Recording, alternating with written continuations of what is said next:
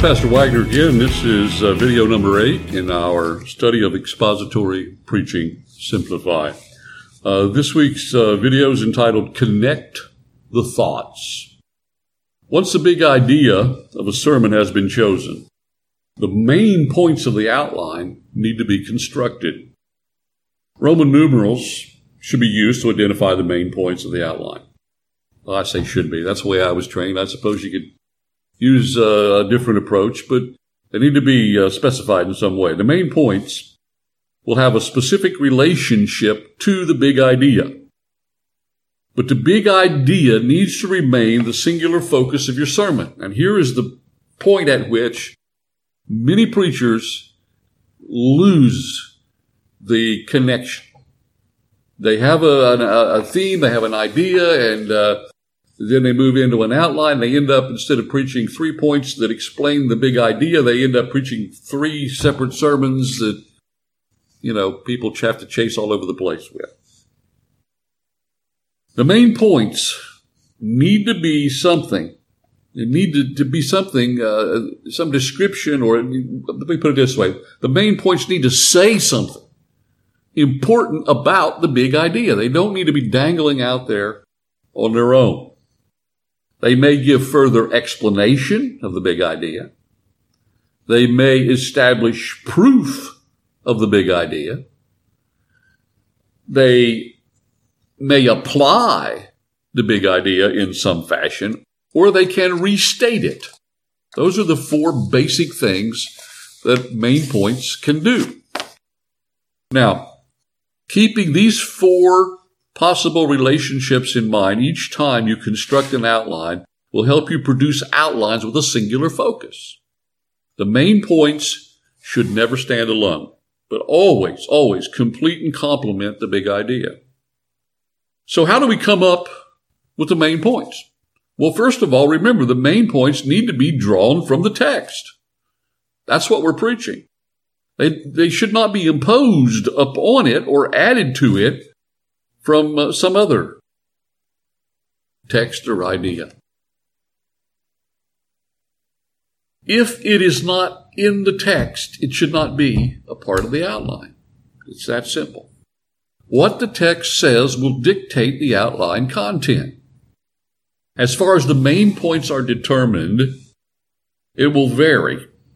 I should say, as far as how the main points are determined, it will vary based on the type of biblical literature involved. We're not talking about what the main points are, but how do you how do you figure out what they are in the, in the text itself? And so uh, that's going to be a little different process in different types of literature.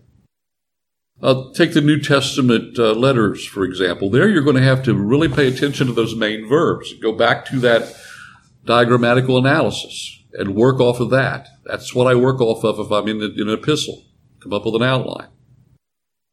So pay attention to those main verbs if you're dealing with uh, a New Testament letter.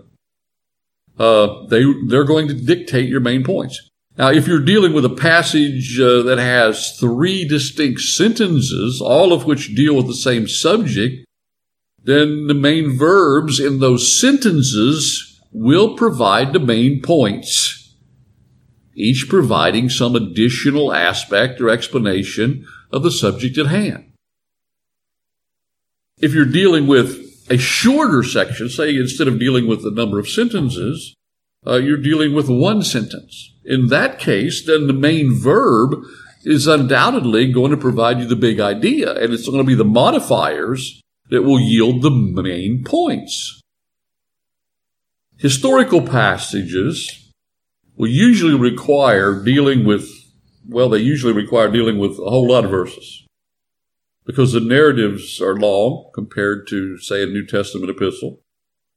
And there's lots of details and descriptions, twists and turns in the story. So the storyline provides the big idea. So you got to know what, where it's all going and what, why it's there. And, and, uh, those are the kind of questions you need to ask, to come up with a big idea poetical passages. They're a whole lot like the New Testament epistles in regard to their structure. The poetical passages are pretty cut and dried. uh, in the sense that they all have a clear focus, usually stated right at the beginning, that will provide you with a big idea. But don't miss the poetical structure as well, and uh, they will they will really help guide you in obtaining uh, the main points. by poetical structure, I'm just I'm not going to go into it, but uh, you need to look at a good exegetical Old Testament commentary that deals with uh, a poetical passage. And it talks about, you know, the different structures and, and the different uses of parallelism and so on. Once you have a big idea in mind, and you know how the substructure of the text breaks down, ask yourself what it is that the main points need to do. What, what are their function in terms of the big idea? Will they be appropriate to explain the big idea, prove it, apply it, or restate it? I seldom ever use restatement. That function is only, I only use it very rarely as a relationship between the main points and the big idea. I, I can usually make one of the other three always work. And they are more to the point and, and, more usable for preaching as far as I'm concerned.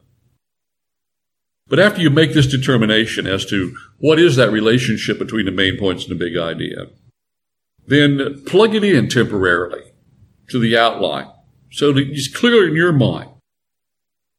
And uh, then take some time to carefully word your main points with that in mind. Here's an example outline from a sermon that I preached on Psalm 1.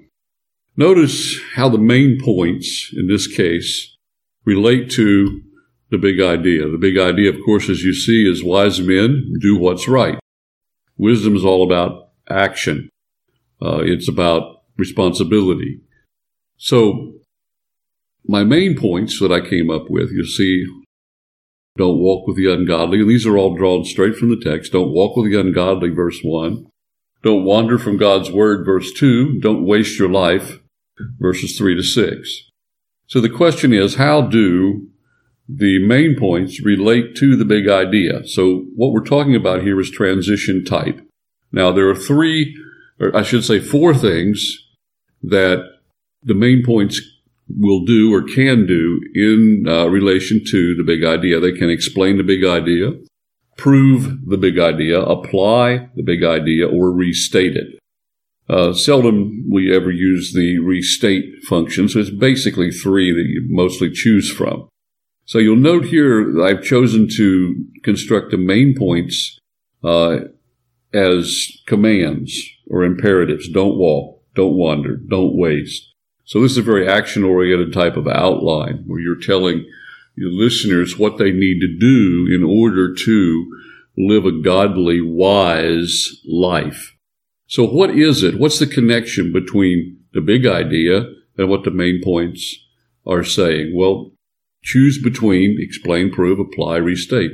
And these are obviously applications. They're telling you how to go about doing what's right. Don't walk with the ungodly. Don't wander from God's word. Don't waste your life. So in this case, uh, we would be using the transition type of application. And the big ideas are telling us something uh, in terms of how we accomplish what we are supposed to do that is communicated in the big idea. So I think that will, will help as you uh, consider your outlines and uh, try to always connect things in your mind logically, and transitions will help you do that.